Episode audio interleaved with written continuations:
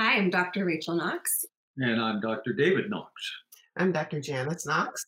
I'm Dr. Jessica Knox. And we are the Doctors Knox.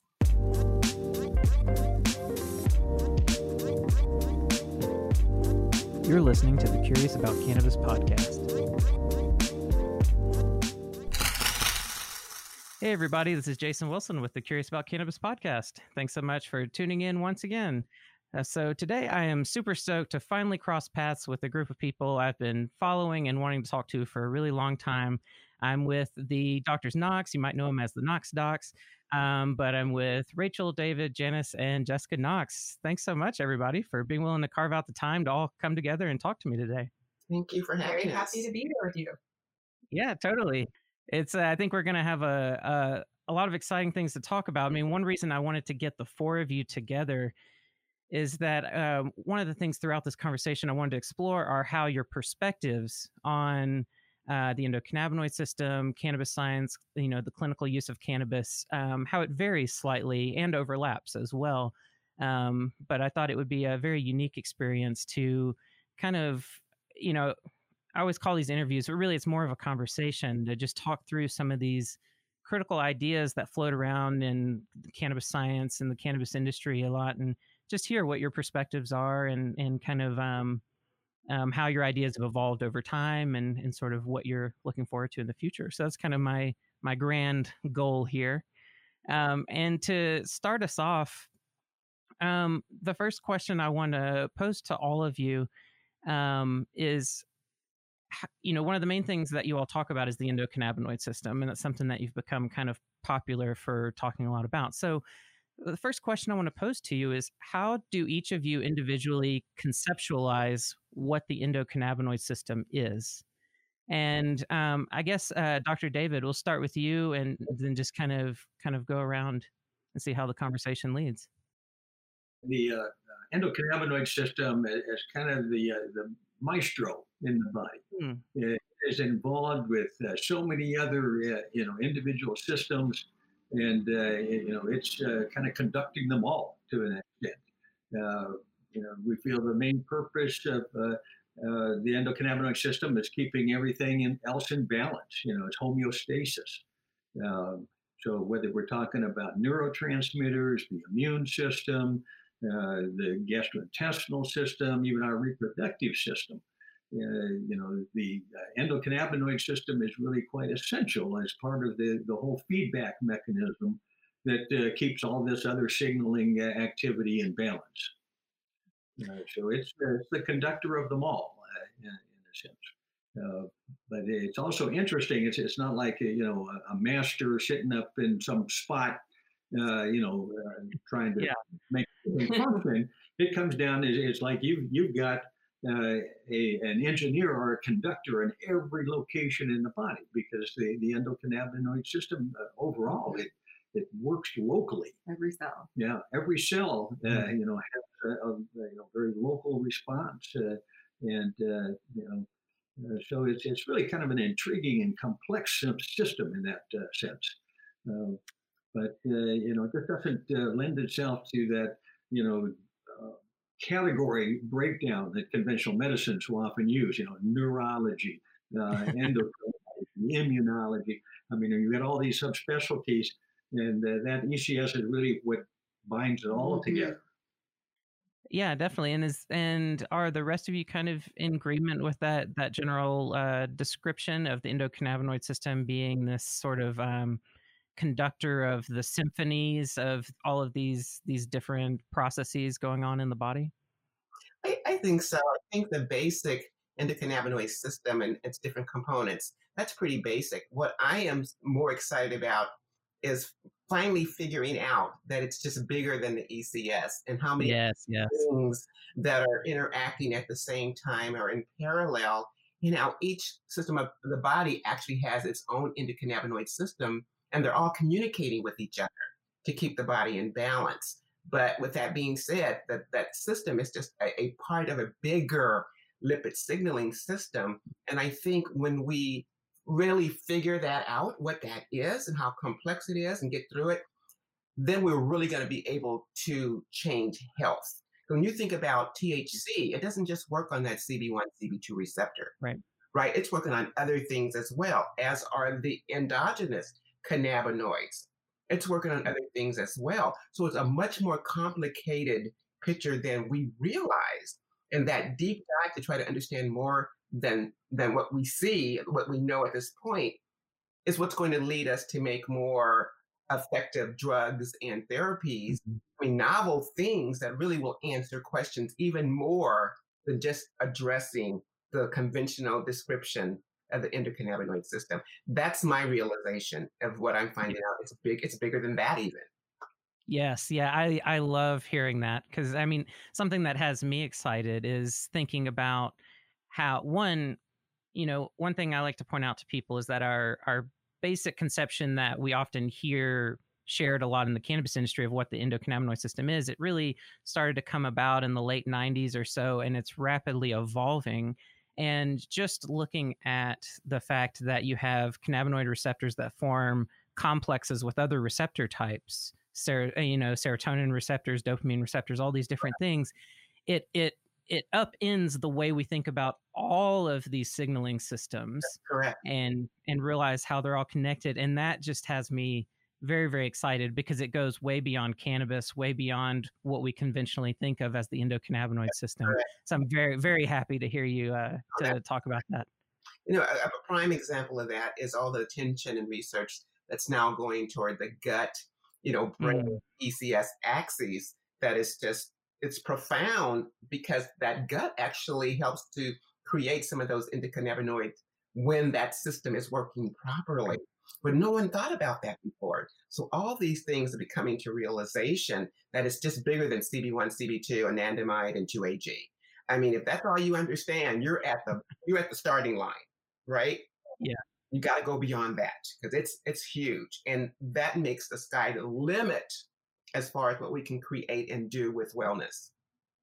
And it and it ties in very deeply to this concept of um, systems theory and personalized medicine, N of one medicine, which I know at least in at least one talk I've I've seen that that you've done before. You've talked some about this uh, sort of N of one revolution that's coming, especially as we're able to understand Correct. things like nutri- nutrigenomics and all sorts of other things, and we understand you know, like uh, you were pointing out earlier, Dr. David, of the the different subspecialties and how we tend to box all these things in and ha- kind of have tunnel vision sometimes about mm-hmm. what a disease is and how it's affecting the body. But um, it seems like this expanding conception of the endocannabinoid system is really highlighting this broader movement in healthcare um, at large of rethinking medicine and health and how we approach that on an individual level.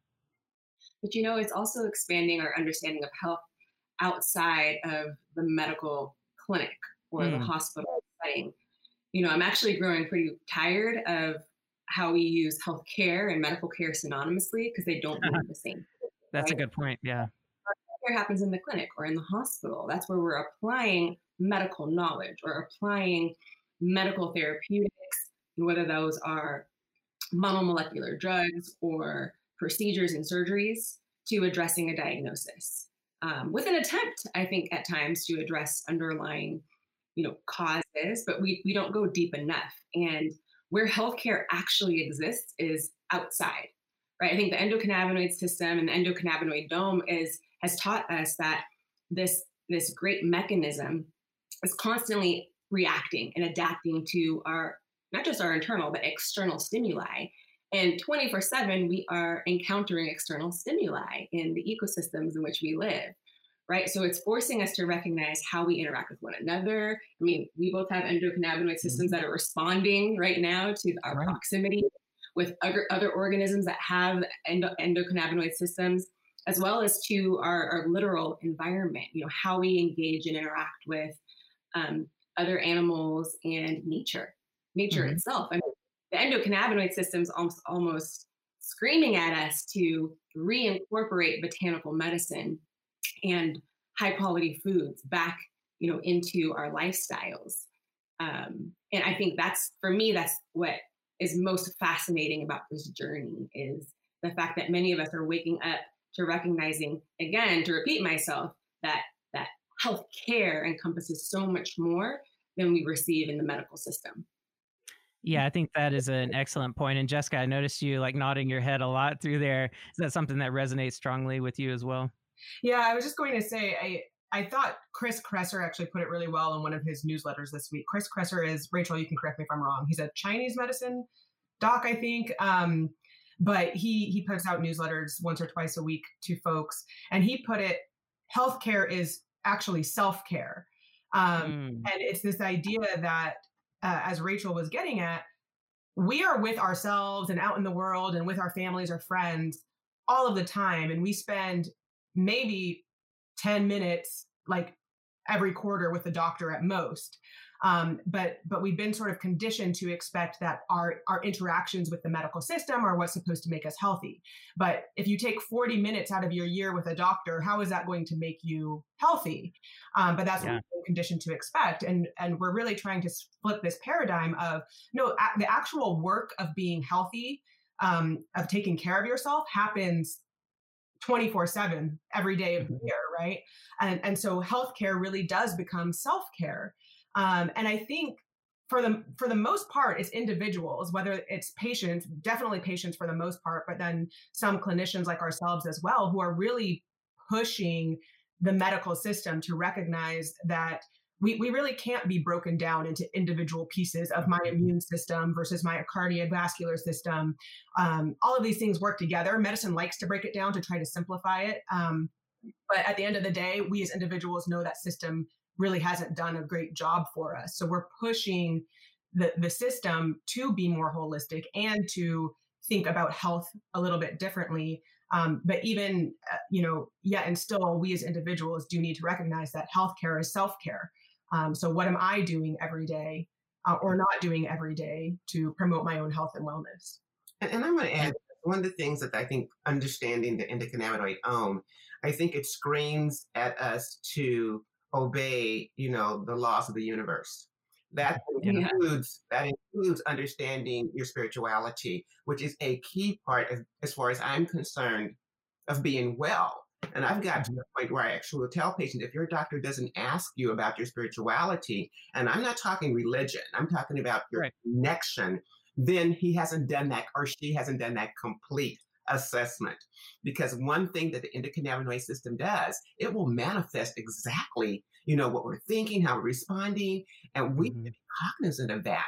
Bring that back into the wellness sphere. And I've gone from talking about sick getting healthy again to let's talk about just being well. Let put, put that concept into people's brain. So that is what gets manifested because we're obeying the laws of the universe. You know, what you think and believe will manifest eventually. So how can we push people back to thinking? And the endocannabinoid system points that out to, to me very clearly, in my opinion. Yeah, I, you know, what this raises for me is I imagine this is maybe a little hard for people because it ties in this issue of um, taking back responsibility for yourself that you've thrust outward to other people.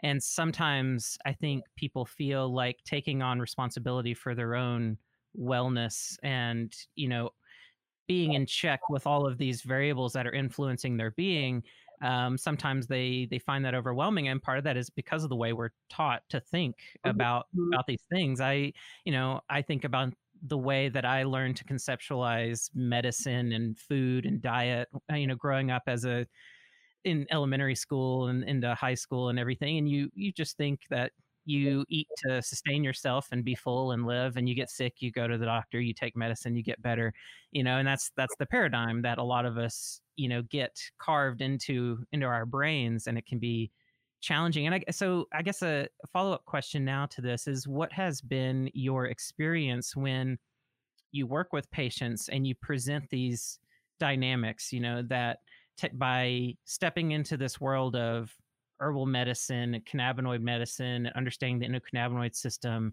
you know, which then ties into things like exercise and meditation, all these other things, you know, that it does bring up this concept of self-care, self-responsibility for wellness. And what has been the general patient response to that sort of shift in in perspective? Well, one thing I'll tell you, I think most patients who come to us are coming to us because they have failed conventional medicine. So yeah. they're ready to listen to something different, right? They're they're looking mm-hmm. for better answers. And I happen to believe everything working together is the best answer. But with that being said, when I explain to them in terms that they understand that they have a system in their body that's working to keep them healthy and explain to them that their health really belongs to them, not the doctor or anyone else, I really see the, the bulb go off in their brains. They get it as long as we put it in terms that they can understand. So I'm not going to talk to them like I'm talking to another doctor, but I can explain mm-hmm. the system to them in terms they understand. And people get it. They're looking for that help. They want to know what's different. And when you compare someone coming to you with on pages and pages of drugs that they're trying to get off, and it makes them feel horrible, and they can't um, communicate with their family or can't hold their grandchildren, you know, can't interact with their friends, they are ready to hear how can this plant help help me. Um, and we should be able to answer those questions. I think our jobs as clinicians is not to tell them what to do, but give them the information that they mm-hmm. then can process to make better decisions for themselves. Once again, getting back to self care. That's their responsibility. And if you want to be healthy, don't wait for the doctor or the FDA or DEA or anybody else's alphabet to tell you what to do. Get the right information, and, and they really do. I mean, they are so uh, enlightened, and, and you can see the light bulbs just go off. They're ready to hear it. That's my experience. Oh, yeah. Yeah, you're, you're oh. speaking my language. Yeah, go ahead. Sorry. No, that's totally fine. Um, I was just going to say, you know, them being ready doesn't mean that it's not still work, right? Like a lot of times mm-hmm. I like to say, you know, what we teach um, is very simple, really, right? We're teaching nutrition, like natural whole yeah. foods, exercise, deep breathing. You know, these things are very simple. That doesn't necessarily mean they're easy, especially when we're talking about people who have gone through their entire lives with the sort of mindset that you described. Um, you know, I think some sometimes we have people who um, you know they come to us and they've gone through this journey with a conventional medical system over a long time and they're fed up and they are very ready for something different other times we have people who are coming to us where they've had some kind of catastrophic diagnosis and they they haven't really had time to process all of this but they're just sort of desperate and they're doing anything they can and um and and for them it's like a giant mindset shift of like mm-hmm. oh wait so i can't like I need to be in ketosis for my cancer, so I can't eat bananas anymore. Like, what are you talking about, right? Um, so sometimes th- there is still a, a, lot of work that needs to be done, um, but as as my mom was saying, people are ready for for something different, um, but it, it does it does still take work to sort of get to that next step. Yeah, absolutely, and you know, we this this whole concept of taking on the role of educating for the sake of people being able to make mindful, conscious decisions to support what they actually are after in life is something that resonates with me so profoundly because it's one of the reasons that I'm passionate about science education in general of like raising awareness, trying to get information into the hands of people that need it to empower them, you know, is is something that is is hugely needed in in general. Mm-hmm. I mean, we've uh, we're in our country, our our public scientific literacy ratings are are abysmal, mm-hmm. um, and so there there is this profound work to be done um, of education. So absolutely, I love hearing that that piece too, that sort of empowerment piece. And one thing I'm interested in hearing about and this is something I really want to hear from from each of you. How did you first learn about the concept of the endocannabinoid system and what was it that excited you about that? And then i'm interested to see how that excitement spread to all of you. Well i probably should start because it started with me. I spent most of my my my career being an anesthesiologist and when i retired i was invited to work in one of the uh, clinics and um, i was i was surprised at the kind of people who showed up to the clinics. I was just shocked. Um, they were people who I never would have expected were looking for marijuana. Um, with that being said, you know, I wanted them to understand why are they spending some of their last dollars to get these cards. And it was obvious to me they wanted me as a clinician, and some of these were new people coming in wanting to use cannabis for various reasons. Um, wanted me to explain to them how to use cannabis. I mean, I didn't even know what cannabis was. I had no idea about cannabinoids or terpenes or what the plant looked. I, I knew nothing. Absolutely, here was here I was an anesthesiologist, knowing physiology and pharmacology. I could not answer a single question. So I did a dive into okay, what is it about this plant that these people are searching? And when I found out the medicinal benefits, I was shocked. Then I thought, okay, now why is it not part of the American Pharmacopoeia? Because I, you know, read mm-hmm. not a part of that. So I went and read the congressional records. How I got rid, they got rid of it. And then I did a big dive into the science, and that really blew me away. I'm a very techy person. I love that stuff.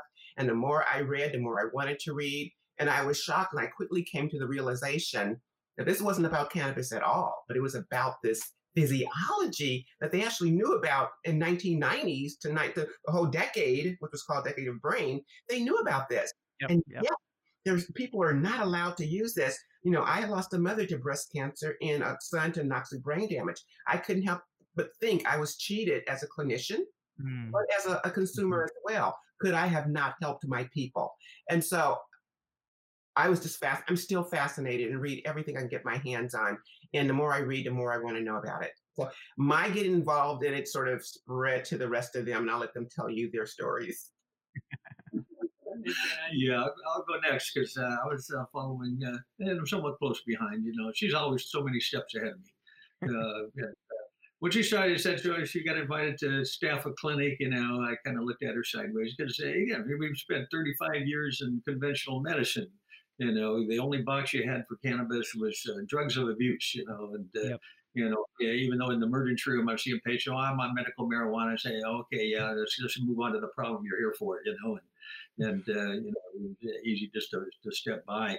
Uh, but uh, you know, again, uh, I had the opportunity to start seeing uh, some of these patients in the clinic, you know, filling in uh, for the same clinic she was working with, and and and I, again, it was astounding uh, introduction that, that uh, she relayed, you know, these were people with serious medical problems, complex medical histories, you know, just just the you know things that uh, they've been diagnosed with or been through for trauma and everything were just astounding.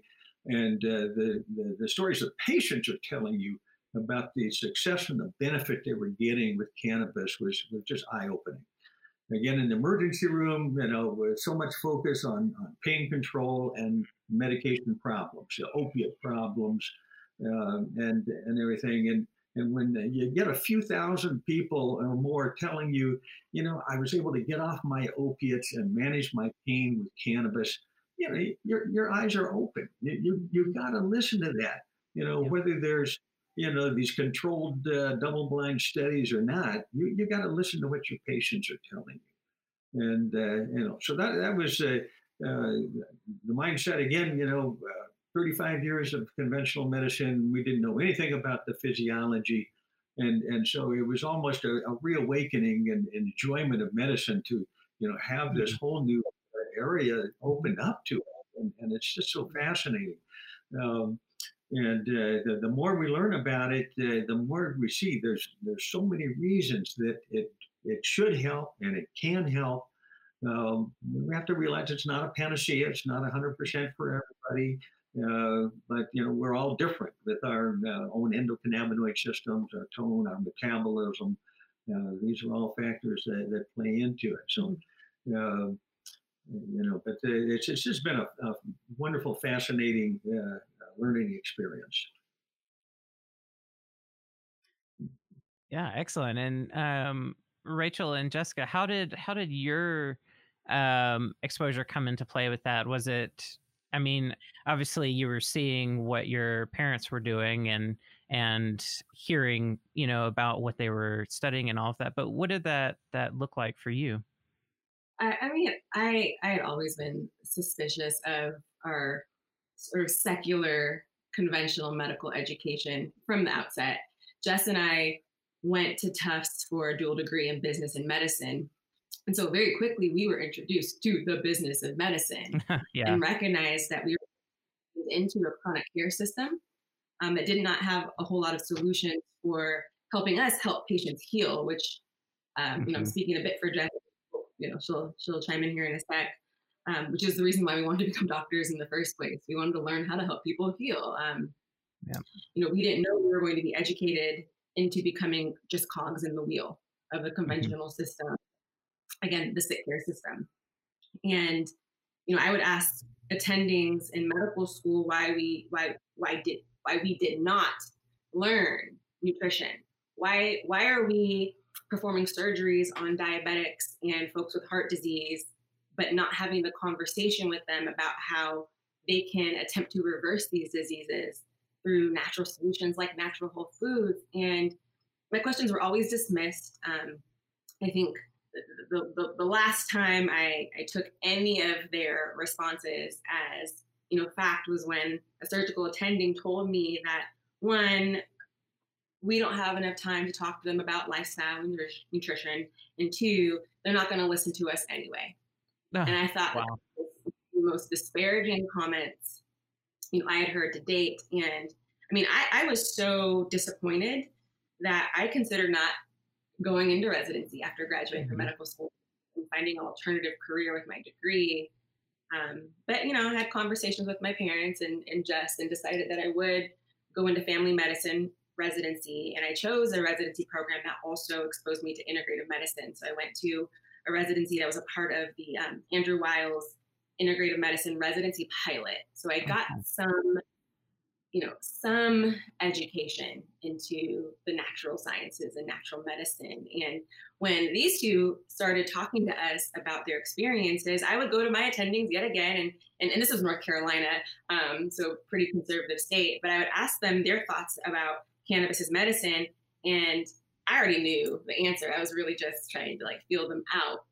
Um, what do you think about the medical potential of cannabis? And it was always met 100% of the time with the same old response that we're used to. There is not enough research. Mm-hmm. Um, time, I knew there was enough research to validate it as a you know therapeutic option. It had been legalized in several states, you know, by this yeah. point in time. Um, so you know, my curiosity was already piqued with respect to natural uh, natural um, methods mm-hmm. to healing and, you know, I came home after residency, started working in the same clinics my parents were working in, and was happy to learn about the science of cannabis and the pharmacology of cannabis and the endocannabinoid system so that I could have intellectual conversations with these patients who were trying to make sense of the products on the marketplace. So I had to learn something to give them good recommendations. And then on top of that, at that time, we started getting involved in you know, organizations in the industry. And so I'd be asked to write articles about the endocannabinoid mm-hmm. system and the history of cannabis. So, you know, a- academically speaking, I-, I, had to learn that information right. so that I could, you know, intelligent um, uh, newsletters and articles and such like that. But, um, you know, for the most part, I think for all of us, we had an overwhelming awakening uh, to our own health and taking command to our own health and healing. I mean, I feel mm-hmm. like all four of us have have you know to some degree, maybe not to the entire degree. Jess has always been really, really healthy. Um, adapted our own lifestyles and our own personal philosophies to cater to the health of our own endocannabinoid systems, and we are able to impart that wisdom, you know, onto our patients. So when when we're educating patients or anybody else, we we are discussing with them what we practice ourselves. Mm. Yeah, for for myself, Rachel did describe a lot of my experience. Rachel and I went to medical school together, which was good. That was fun. It was nice to have a, a yeah. a built-in ally um, going through medical and business school together. Um, and and like Rachel, I initially went into training for family medicine, and I had chosen family medicine because of all the specialties that I had been exposed to and was aware of. I thought family medicine was the one that was the most versatile, but also the one that might be closest to what I sort of conceived of as healthcare, right? Like from birth to death, yeah. taking care of people in a primary care setting. And um, we're going to talk about lifestyle. We don't do that. You know, 80% of the time I was juggling diabetics laundry lists of medications or, uh, you know, patients with COPD or, or heart failure or whatever it was, right? Most of the time I was still managing chronic disease um, and not really getting to talk to my patients about lifestyle. And so um, about midway through my intern year in, um, in family medicine, I made the decision to actually transition to preventive medicine, and so that's what I completed mm. training in. So I'm I'm um, a board certified preventive medicine physician, and I transitioned to preventive medicine because I was like, oh, this is the thing. This is even more mm-hmm. preventive than family medicine. Maybe this is what I've been looking for all along. Um, which come to find out it's not really. It, it, certainly is more preventive focused than family medicine but it's really a, a primary care and public health specialty. Mm-hmm. and so i still found myself in family medicine clinics feeling like i was just sort of banging my head against a wall managing drug lists but not actually telling or talking to my patients about how to thrive um, and how to live well and how to improve their quality of life. So i just found myself really frustrated um, and as I was completing residency, this was really when you were starting to pick up more and more. My mom was starting to pick up more and more cannabis clinics. She was telling us about her patients in the cannabis clinics. And it, and full disclosure, at first I was like, mom's lost it. Like, I don't know what she's talking about, right? Because in medical school, we only yeah. learn about cannabis as a drug of abuse or a gateway drug, right? We we don't learn that there's anything redeeming or beneficial about it. And so I was like, mom's been like caught caught by these crazy people and she, she joined the cult and but but what but what really sort of piqued my attention and and when I left residency, I actually too, like Rachel, went directly into working in cannabis clinics. I was in California, but I was working in cannabis clinics, and the and the reason why was because my parents were both sharing stories of the patients, right? So they were telling stories of patients in their cannabis clinics who were you know either they were having great remission or turnaround of whatever conditions they were seeking cannabis for or like worst case scenario maybe they weren't you know getting better from like a you know a pathology perspective but their mm-hmm. life was improving right they felt yeah, yeah. they could engage more with their families or friends or whatever and i was like i don't see any of that in my clinic right? I don't see any patients mm-hmm. getting better or feeling better. They're just getting sicker. They're getting more medications, feeling crummier. And that's not what I signed up for um, when yeah. I went to medical school. So it was really the patient stories for me that were very compelling and encouraged me to, to sort of follow my family's footsteps and learn more about it. Um, and as we got, as I got into those clinics, I think I experienced a lot of what you experienced, mom, but I had the benefit of having learned something from you and dad already. So patients were coming to cannabis clinics knowing they wanted to try cannabis, but not necessarily knowing how to use it or mm-hmm. what meant to use or what they should be looking for. Um, and so I had to learn how to guide them um, in, you know, this is THC, this is CBD, this is how you can use them together, this is how um, it's going to, you know, work in your body. And I had to learn about the endocannabinoid system as part of that. And so um, so yeah, really, it was the the patients themselves that drew me to that space, um, and then h- trying to help fill their needs really, you know, spurred me to learn more and more. Yeah, definitely. That's um, you know, this there's like a pattern here of stories that I'm hearing from a lot of um, healthcare physicians and nurses that um, have kind of been, um, I guess, kind of disenfranchised with the traditional, you know, um, healthcare model, um, and it's it's fascinating. The more um, healthcare professionals that I talk to, how similar those stories are of wanting to do what it is you sign up to be a doctor for. You want to help people heal and improve li- their life, and you know all these things, and you try to navigate the system to try to figure out where your place is in that system to actually be able to do that work and then you kind of discover well uh, there's not a good place or you know like the system has gotten in such a way that it hasn't carved out the, the right place for someone to do the type of work you're actually trying to do and then you end up having to kind of uh, totally rethink this whole concept um, of health and wellness and and kind of um, piece it together on your own and among the community of people that are going through the same thing and the nice thing is there are a lot of you out there that are going through that same experience of trying to figure out how to shift you know a healthcare career towards doing what it is you signed up to do in the first place. Um, and i think there are going to be books written about this phenomenon um, you know coming out that are going to describe you know the past couple of decades the next decade or so is this time period where there was this big exodus of very talented healthcare professionals from the traditional model and into this this new um, integrative holistic kind of focused, lifestyle focused um, style of medicine. So that's um, I know, it's it's super fascinating. Mm-hmm. And it's going to be patient driven because patients are looking. they are pushing us. I mean, they are looking for something different. And if anything, what's interesting, I think, about our story is that none of us, we weren't sick. There was no reason for us to go to cannabis. We were not sick people yeah. looking for that mm-hmm. answer.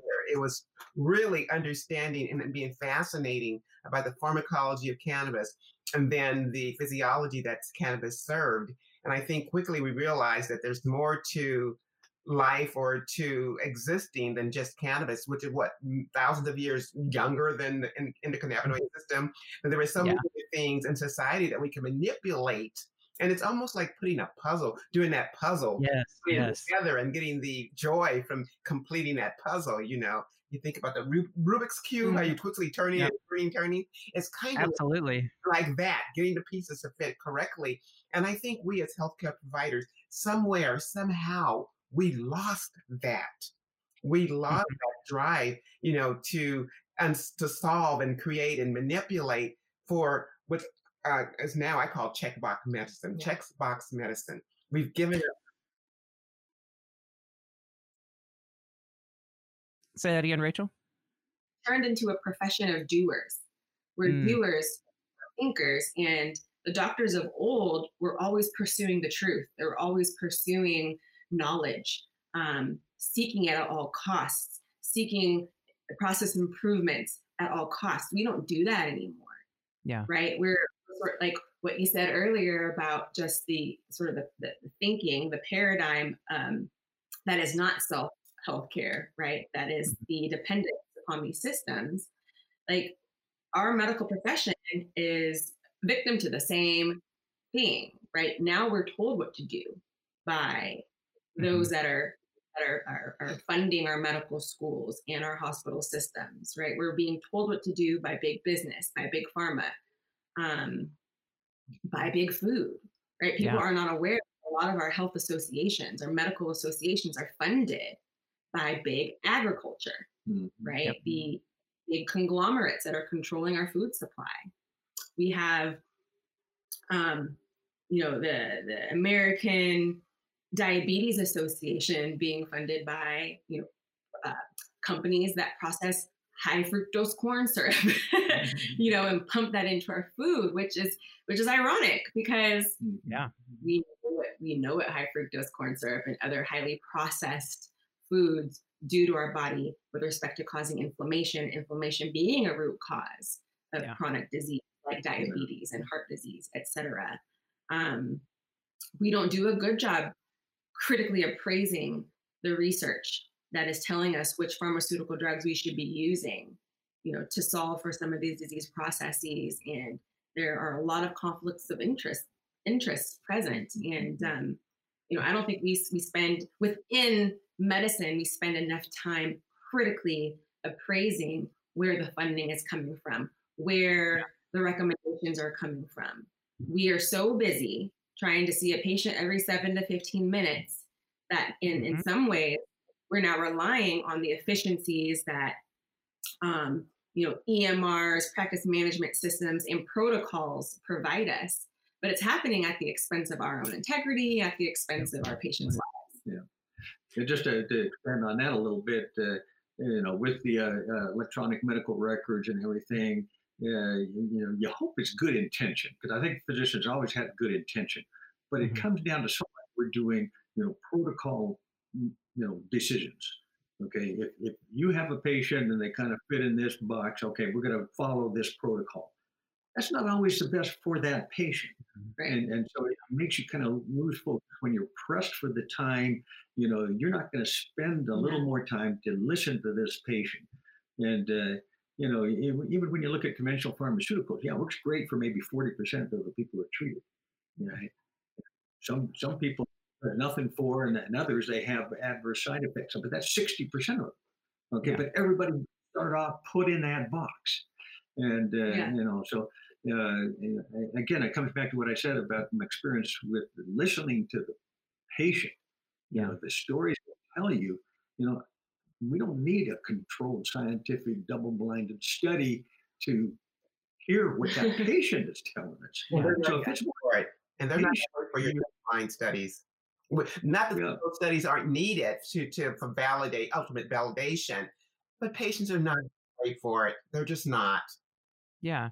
Well, and this this actually relates to something else I wanted to ask you about. You know, as clinicians working with um, when it comes to the endocannabinoid system, we have uh, limited tools to actually measure that system.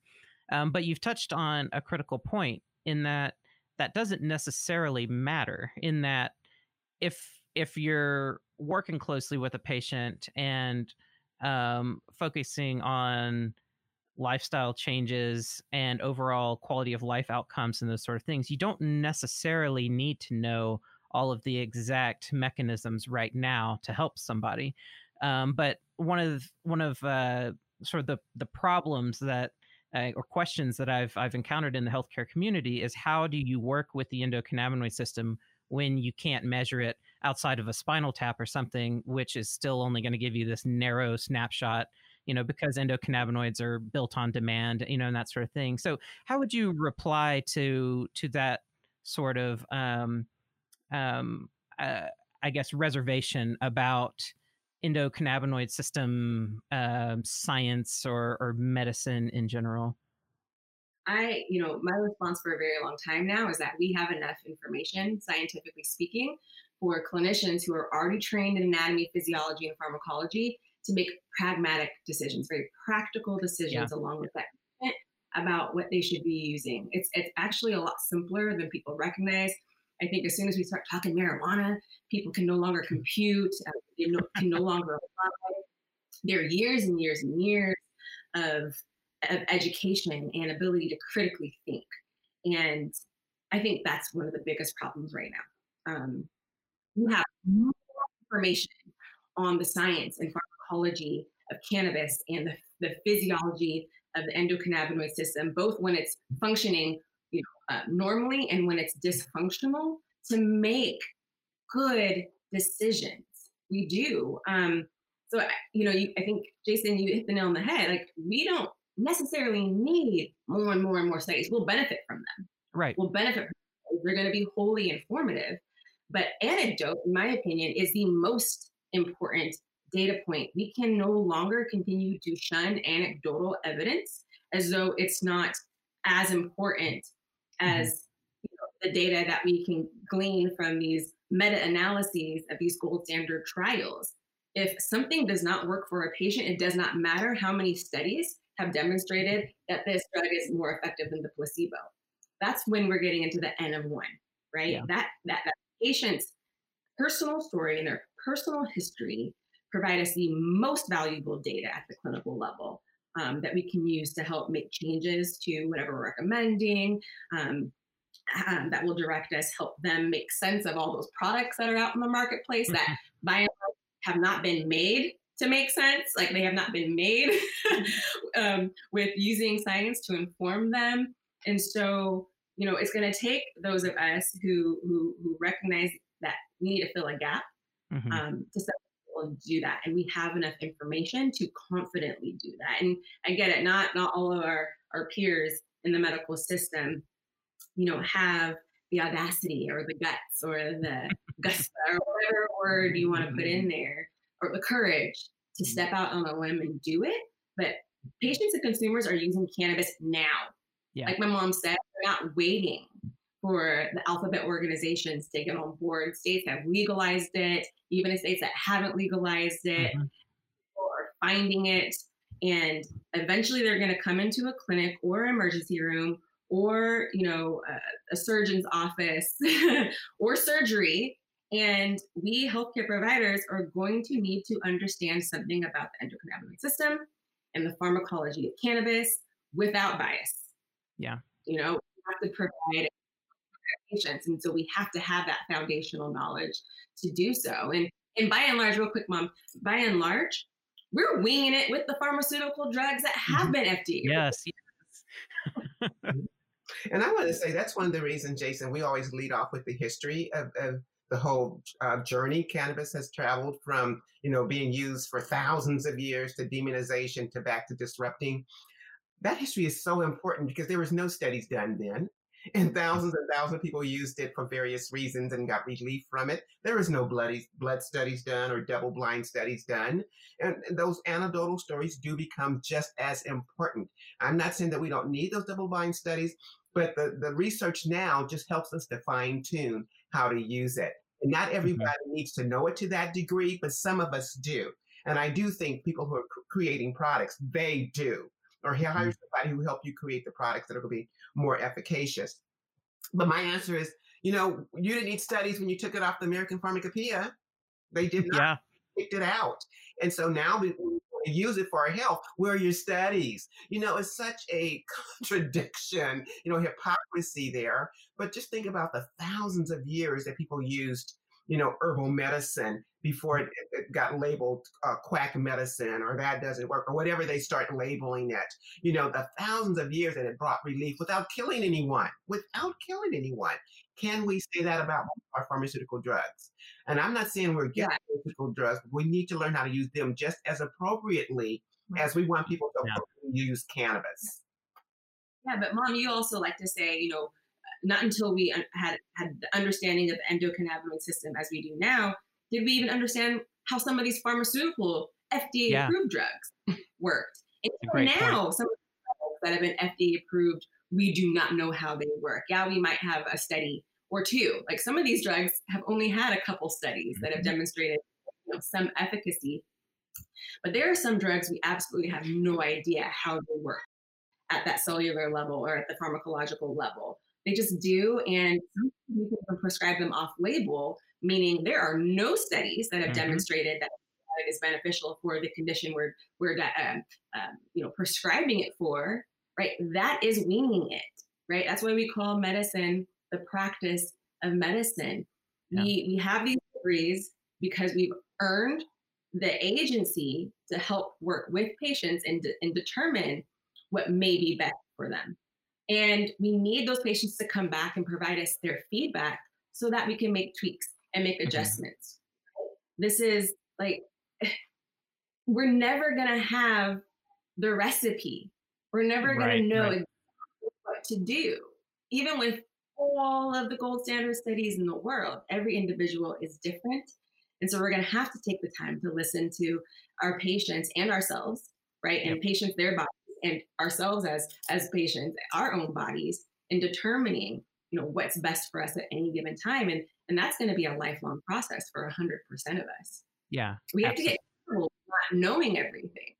Absolutely, yeah. And this this leads into uh, we've we've kind of touched on a couple things here, but one thing I wanted to make sure to ask all of you are what are some of the the most significant prevalent misconceptions that you encounter about either cannabis or the endocannabinoid system um, that just sort of uh, keep coming up for you that you're having to address frequently? That cannabis is still a menace to society. they don't believe the cannabinoid system exists. Yeah. Really? Yeah. Interesting. I mean, that's that. I mean, you know, the endocannabinoid system. Its its primary components were all identified, I think, by 1995. Rachel mm-hmm. and I graduated from med- medical school in, gosh, when we graduate, 2012. um, so almost 20 years later, not one word of the endocannabinoid system um, was taught to us. And, you know, they say it takes 17 years for um, the findings of research to trickle down into mm-hmm. actual application. But, you know, it's been well past 17 years at this point.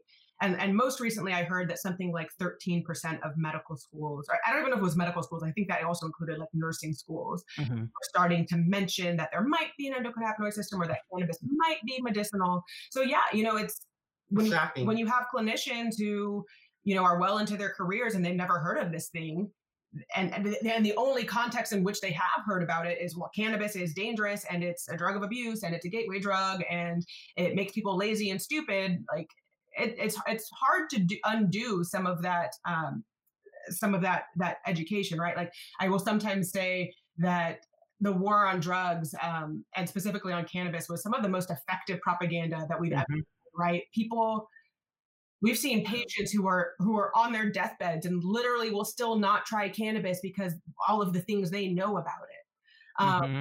is mind-boggling to me because even if i thought you know, cannabis really was the devil's lettuce, I might be willing to try it if I thought it was going to save my life. Um, so there is a lot of stigma and fear and just mis and disinformation that has to be unprocessed or deprocessed, deprogrammed, and it's um, it takes a lot of work, which is why we do always try to start with the history and the science. Because um, a lot of clinicians, once they understand that, oh, there is this system there, then they'll then they'll they'll sort of get on board. But there are still some of the naysayers who don't even want to accept that there's a physiology there's there. an endocannabinoid system. Yeah, I've heard that. Pro cannabis, but you guys are pro cannabis, and we're like, what? Like we're, we're pro health. Uh, we're pro facts.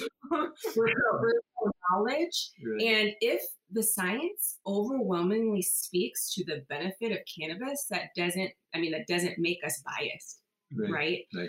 The, the the science of and the pharmacology of cannabis speaks for itself the physiology of the endocannabinoid system speaks for itself. And we're just excited to talk about it because we believe that it is the endocannabinoid system is um, or should be the target of all of our therapeutic modalities. Mm-hmm. As far as we know right now, right? Until we find something bigger than the endocannabinoidome, the endocannabinoidome is it. Yeah. So how can we, you know, match what we know about endocannabinoidome, especially with respect to dysfunction, which leads to disease, how can we apply our knowledge of plant pharmacology, even you know monomolecular drug pharmacology, mm-hmm. to modulate, like working with it to reverse disease? To, to me, that's not taking a pro cannabis approach. Mm-hmm. Um, that's not what we're advocating. I think inherently, yes, we this is pro cannabis. I, I, will say that I'm not ashamed that I am I'm an mm-hmm. advocate for cannabis legalization and for science and medical informed regulation. I'm I'm proud to say that, but we're we're not, you know, shooting into the dark here. Right. right? Yeah. We recognize that cannabis can be used as a tool to do for health what nothing has been able to do thus far, and we believe that we should be taking um, a very intentional chance on this on this commodity, on this mm-hmm. wellness substance, and um, you know, it's not lost on us that we need to mitigate risk. Right. Right. right. There, there are risks that come with mm-hmm. using cannabis. Can it be misused and abused? Yes, it can. But, but, still, but yeah, yeah, but how do we also provide opportunity to optimize consumer and patient experience with cannabis, right? So can we find that sweet spot in the middle where we're protecting people, mm-hmm. but mm-hmm. also helping them thrive, like Dr. Jess mentioned before? Yeah, we want to shift that paradigm a bit uh, because, uh, you know, cannabis has been considered a drug of abuse and uh, you know, uh, conventional medicine is uh, starting. to well, maybe it has some medical uses. Yeah, but we want to shift that paradigm. No, this is a medicine first. You know, you apply it properly. You know, in, in all its different forms. You know, for whatever you're treating, you can get a good result. You know, the, the problem is that just like a lot of medical medicine, you know, opiates, for example, right, they do have a potential for abuse, misuse, you know, mm-hmm. overuse uh, all those things. Um, but uh, you know, when you you read a lot of the literature, they're concerned about uh, everything from addiction uh, to you know, particularly with children. You know, what's the damage to the developing brain? Right. You know, all these negative things. Uh, that uh, when we're talking about appropriate medical use of cannabis, uh, you know, those really are not a big issue because you're you're using it in, in a way with a purpose and in dosages that uh, we, we, just don't see those those things. All, all these studies that they relate about, you know, uh, damaging to your development, you know, changes in IQ, uh, amotivational syndrome, the addiction. Those were all studies on long-term high-dose smokers of uh, THC, you know, dominant cannabis. Right? That's, that's not a medicinal approach. So uh, you know, when you're you're just like everything in medicine, it's a risk benefit ratio. Yeah. And when you look at the risk profile of cannabis, it is safer than 99% of the pharmaceuticals on the market. Okay? So again, if we just change that that different focus, that it's a medicine first.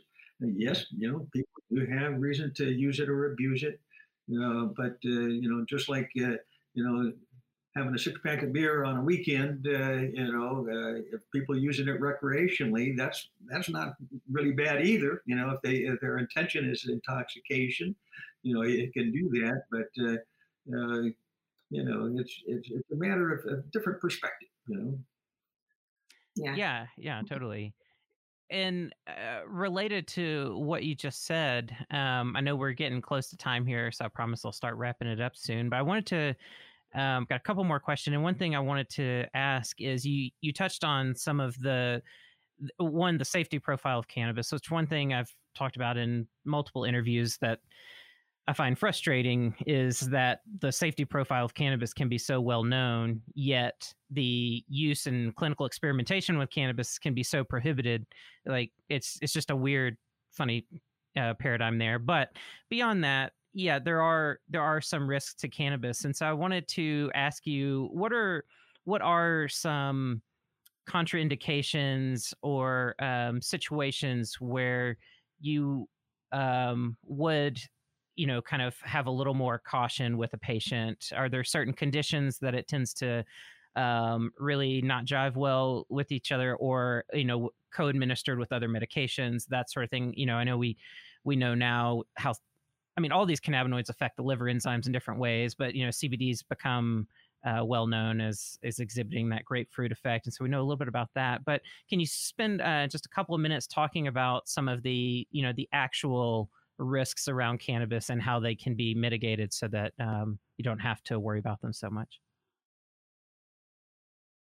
Yeah, I think it starts out with the, the whole concept of, of what we call the minimal effective dose. Yes. You know, when yeah. we're patients, you know, we, we just start with a, a low dose, even micro doses, and then it's a gradual titration.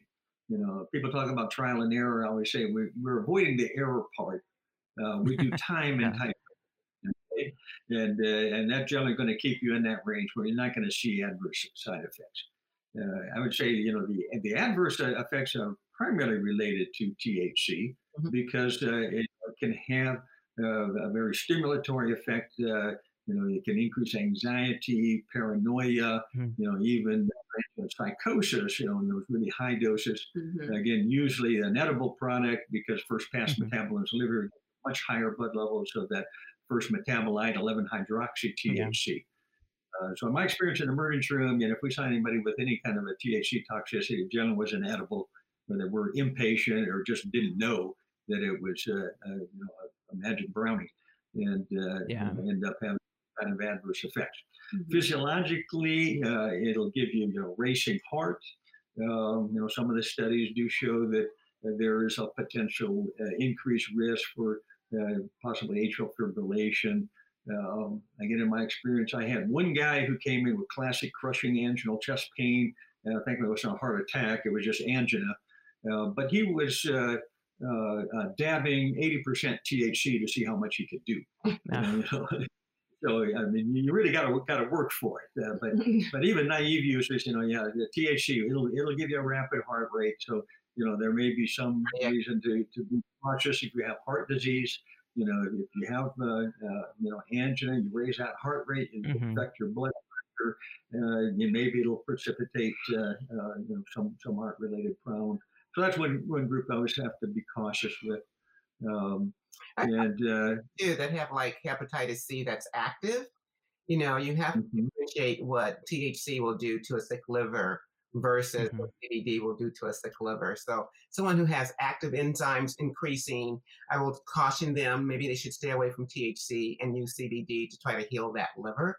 So there are certain patients that do want to be more careful. And I think that's where educating and understanding mm-hmm. what the individual cannabinoids can or will do. Or the patient who is, you know, uh, uh a schizophrenic and, and, and have anxiety reactions, well, you're not going to want them to have THC. Maybe you want them to have CBD. And opposite, the patient who's down and depressed, maybe they need a little THC. So this is where you start to, to get into nuances of what the cannabinoids mm-hmm. will do. And certainly elderly people who are on pages and pages of medications, warfarin or some, or even kids who are on you know, multiple seizure medications, I think we have to make their clinicians aware they're on these things because they do affect the cytochrome P450 system and how those other things are metabolized. Anyone at risk of falling, you got to be a little bit careful mm-hmm. by, by you know, at, you know, counseling them to take THC or anything else that may increase their risk of falling. So there are certain patients that we do look at and have to look at everything before we recommend what's the best cannabinoid profile. And that could be, you know, either a cannabinoid or when do you take this cannabinoid or how do you take this cannabinoid. Uh, all of those medical issues can change the way we're going to suggest, you know, an approach to these different patients because of their medical histories. Diabetics are another one. You know, what are you? What's the best cannabinoid you want them to use that's going to improve their system? So yeah. we really do take a serious look at those medical histories and try to provide the best uh, cannabinoid terpene approach for those medical histories. And so it's not just throwing THC and CBD at people. It's it's looking at their medical history. Okay, I know what this cannabinoid does, so maybe we need to do it this way. You know, those sort of things. I think the takeaway is, you know, there's very little risk to using cannabis when you have appropriate medical guidance. Yeah. Um, and that's, I think that's what's really important for people to know.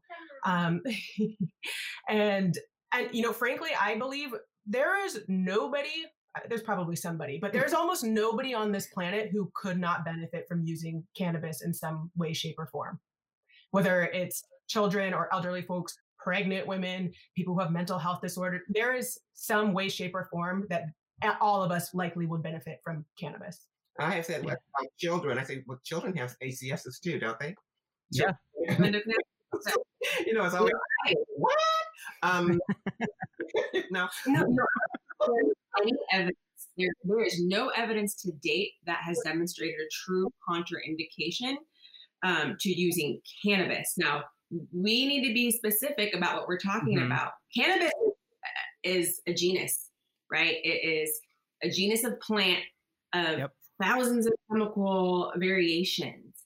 So when it comes down to risk benefit ratios, we can't just say that we're appraising cannabis. We have to appraise products and chemical profiles yes. and help and help match that right chemical profile to a condition right that a, that a patient might have.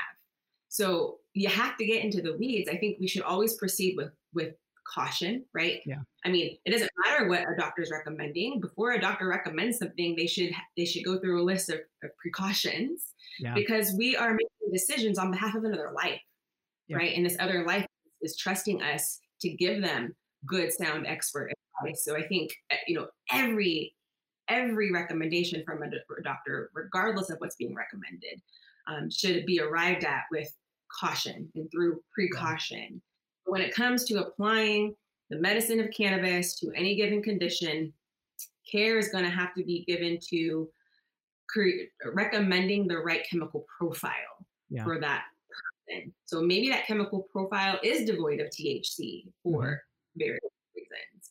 Um, maybe it's present for various reasons. Maybe CBD is not recommended to be a part of that chemical profile for whatever reason. Um, it might not be. So you know that's another reason why we talk a lot to industry um, and we talk a lot to cultivators and processors about using the best that we have right the best that science has afforded us to create products that are going to be meaningful that are going to be yeah. broadly available too not all people need rick simpson oil right high yeah. THC products not all people need cbd rich products like yep. we need to have bio availability and biodiversity in our medical and adult marketplaces so that we can serve patients and consumers yeah. where where they need to be served. You know, I I am concerned about um, you know big pharma getting involved because the way they've always done things is mm-hmm. to to target isolates and and or um, only provide us with a few options, a few right, variations. Right.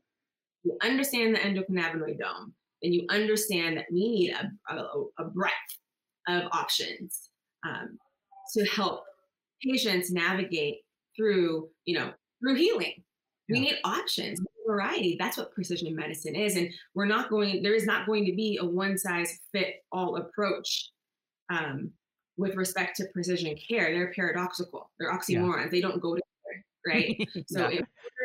yeah, so, so in order for us to get more precise, we actually need more variety to choose from. Right. I mean, um, I think that's cannabis medicine. Like it's it's helping us provide more precise care, um, and we need we need everybody along that supply and demand network to understand that. Yeah, I mean, it's about having um, a diversity of tools to work with. If you're only given a hammer and you're told to, you know, go fix this crack in a window, um, you know, you're probably going to break the window. Um, so yeah, you need a diversity of tools. Uh, it's uh, something that uh, diverts totally from cannabis, but there's a, a, conversation that I like a lot between um, Alexander Shulgin, who um, used to do a lot of work with um, developing psychedelics and researching psychedelics. He's passed away now, but he uh, has a really good interview where uh, Terence McKenna asked him, um, "What do you think the point is all of these, you know, chemicals are, you know, that you're making?" And he's like, "I don't know. They're tools. Like other people, society, you know, civilization has to figure out what to do with these tools. I just am producing tools to throw in the tool chest, you know, for the future."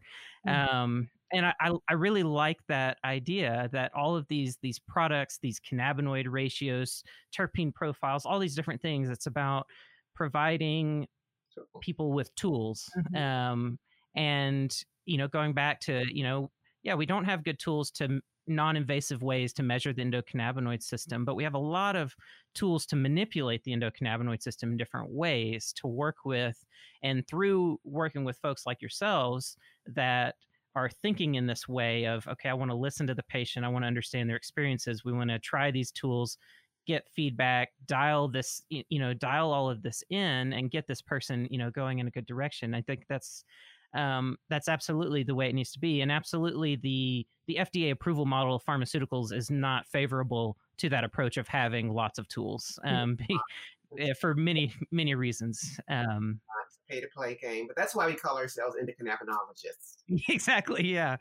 Yep. Yeah. It really is a pay to play game. It's like running for president. Like you've got to have, got to be a millionaire, you know, you've got to.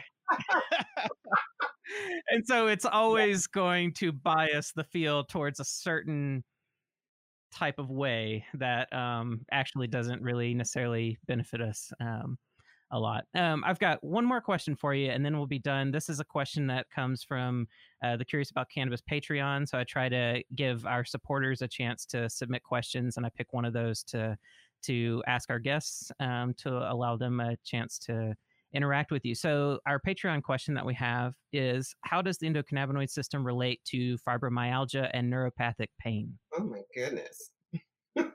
I know it's it's kind of a big one.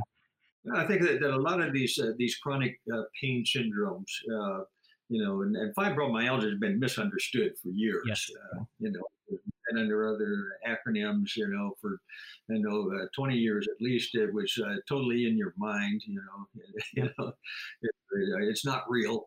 but I think we've really found that it's more an abnormality in our neurologic signaling system. Mm-hmm talk about the complexities of uh, uh, you know, pain signaling, you know, peripheral nerves to the spinal cord, you know, to interpretation in the central nervous system, um, you know, all the neurotransmitters that are involved. And uh, uh, again, the maestro was involved. You know, it's the, the feedback uh, uh, mechanism, you know, across the synapses. Uh, but also uh, in other areas, uh, you know, as far as modulating the you know GABA yeah.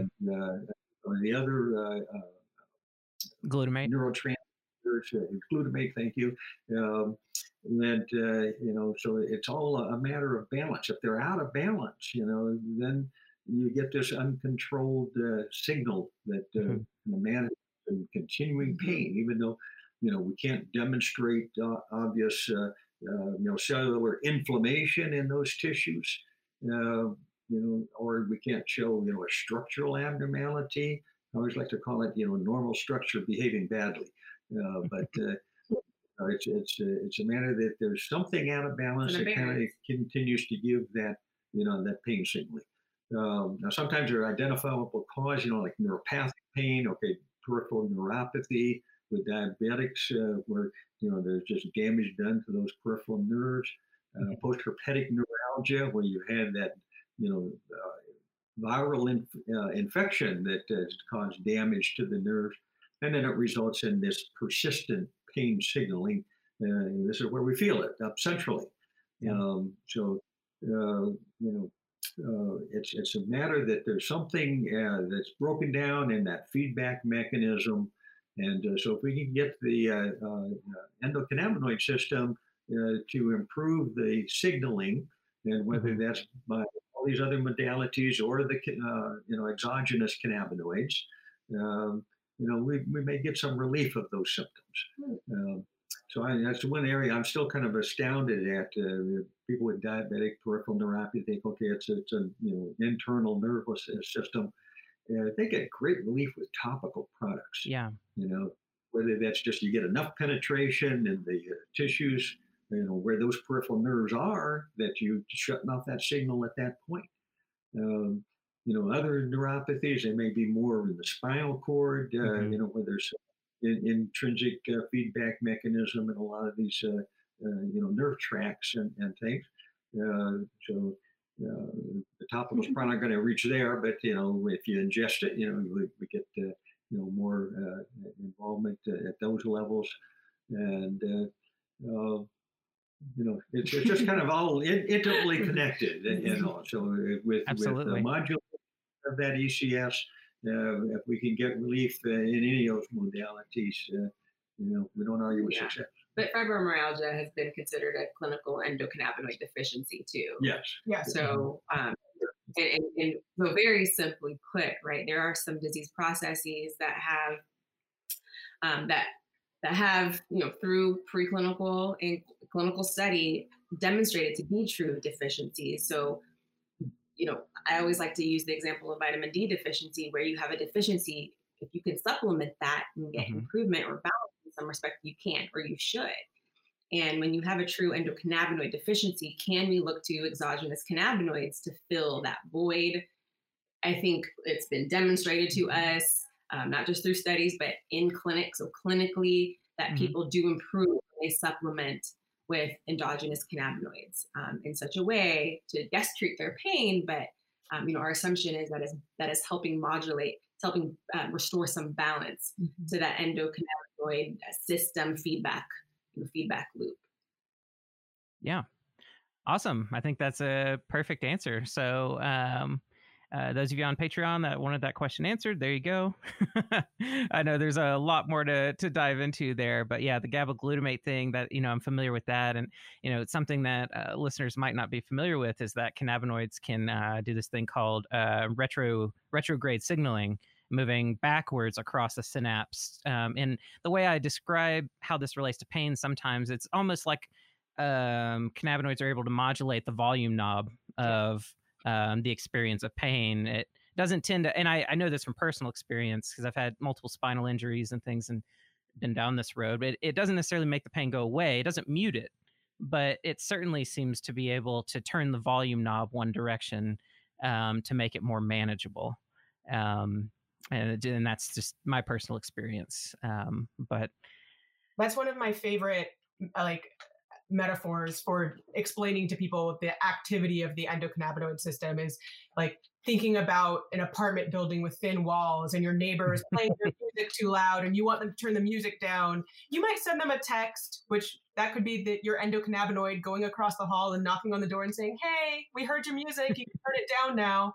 And then they turn it down. That's that's exactly the analogy i use to describe the activity of the ecs oh that's perfect. Yeah and, and it, it does seem like something that, that clicks for people. They seem to intuitively understand um, that I that idea. Um, that that's cool. Yeah, and um, I know we we've gone you know almost an hour and fifteen minutes here. I you know I want to be sensitive to you know your time and and and everything. I know um, we're coming up on the weekend and everything, so I don't want to keep you too long, but. Um, I want to say I really, really appreciate all four of you being willing to sit here and chat with me for you know the past hour and fifteen minutes. I've really enjoyed it as I knew that I would. I know we could sit here and talk for hours probably about all of this stuff and dive into all sorts of different um, areas uh, that would probably be very interesting. But um, I appreciate having this time, and um, I really hope that, um, especially as I mean, we're sort of in this this brave new world of trying to figure out uh, with coronavirus and just all of the things, all of the things that are coming together at once in our culture. Um, we'll see how things process. But uh, this year was supposed to be a year of uh, traveling and seminars and all sorts of things like that. That didn't happen. But I do hope that our paths cross physically at some point um, in the near future, um, and that we we get to to hang out at some point in person. Um, but in the last couple of minutes here, I want to hand over the platform to each of you or one of you, however you want to handle it. But let people know um, how to learn more about the work you're doing, about your clinics, um, anything you might have coming up. I want to just give you the platform to uh, plug anything and everything you want to, and share any last bits of uh, any comments or you know anything that we haven't gone into. Um, the podcast is yours until you want to end it. Well, thank you for having us. This was a pleasure. We we could geek out on this all day long and all week long. So we appreciate having a fellow cannabis geek to to chat with. Um, the easiest way for people to follow us, they can um, follow us on Instagram at the Knox Docs. Rachel and I are on there um, at Rachel Doc Knox at Jess Doc Knox. Uh, our website is doctorsknox.com. We'll um, we try to keep an updated calendar on there of where we're speaking, or I guess in this day and age on what website we're speaking. Um, and and we have blog a blog that we try to add to somewhat regularly. So that's one way that people can um, keep learning about this. Rachel has an amazing TED talk, um, a mm-hmm. TED Portland talk from 2019 about the ECS. Um, what am I leaving out? Those are the, the ways clinics. to find us. Oh, the clinics. Thank you. The, the clinics, you can find the clinics online at theacclinics.com as well. Um, and I'm sure Rachel has other projects she'd be happy to share about. training program. Oh, oh yeah, program. Um, we so one one big piece of, of our work is educating, um, and we are making you know a big push to educate other healthcare professionals, but also the, the general public and industry at large and policymakers, literally everybody. Um, and so Advent Academy um, is our education program. People can find it at adventacademy.com. Um, and we have monthly cannabis rounds um, where there is a presentation of a topic. So this month was cannabis and autism. Last month we did mm. cannabis and viral diseases. Um, coming up in July, we'll have cannabis and cancer. But there's a there's a presentation that can be watched on demand. Um, and then at the end of each month, there's like a live Q and A session so people can ask questions and learn more. Um, and so you can find out all about those programs at adventacademy.com. Awesome. Um, anything to add, um, David or Rachel, before we go? No, I think uh, as far as the clinic, you know, we do have a, a physical uh, office space. We see folks in person, but we're, we're also in uh, Corona crisis time. We're doing more and more telemedicine, and uh, so if you go to our site, uh, you know, we, we can uh, you know offer those options for you know patient appointments and and all. Awesome. Well, that's great. So everybody listening, um, go check them out. I mean, there's yeah, it, you're all doing so many things all the time, so it's it's always fun keeping track of you. There's plenty to digest and learn from, and um, so. Uh, so go check all of that out. And if you want to learn more about Curious About Cannabis, you can find us at cacpodcast.com. You can also find us on Instagram, Facebook, and Twitter. Um, and we also have a channel on YouTube. So check that out. And then also, if you want to support the show um, in general, we don't deal with advertisers or sponsors so that we can explore the topics we want to and say the things we want to say and not worry about upsetting somebody that we are financially dependent on. Mm-hmm. So, if, if you want to support the show, uh, you can become a supporter at Patreon at patreon.com slash curious about cannabis. Uh, thanks so much for tuning in. Stay curious and take it easy.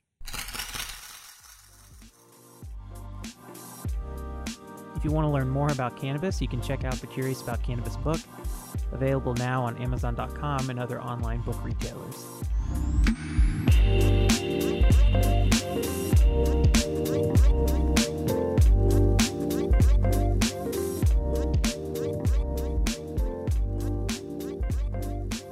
The Curious About Cannabis podcast is presented by Natural Learning Enterprises a science education company dedicated to the enhancement of public scientific literacy through education about the natural world. Curious About Cannabis is just one of several learning initiatives produced by Natural Learning Enterprises. To learn more, go to www.naturallearningenterprises.com or connect with NLE on Facebook, Instagram, or Twitter.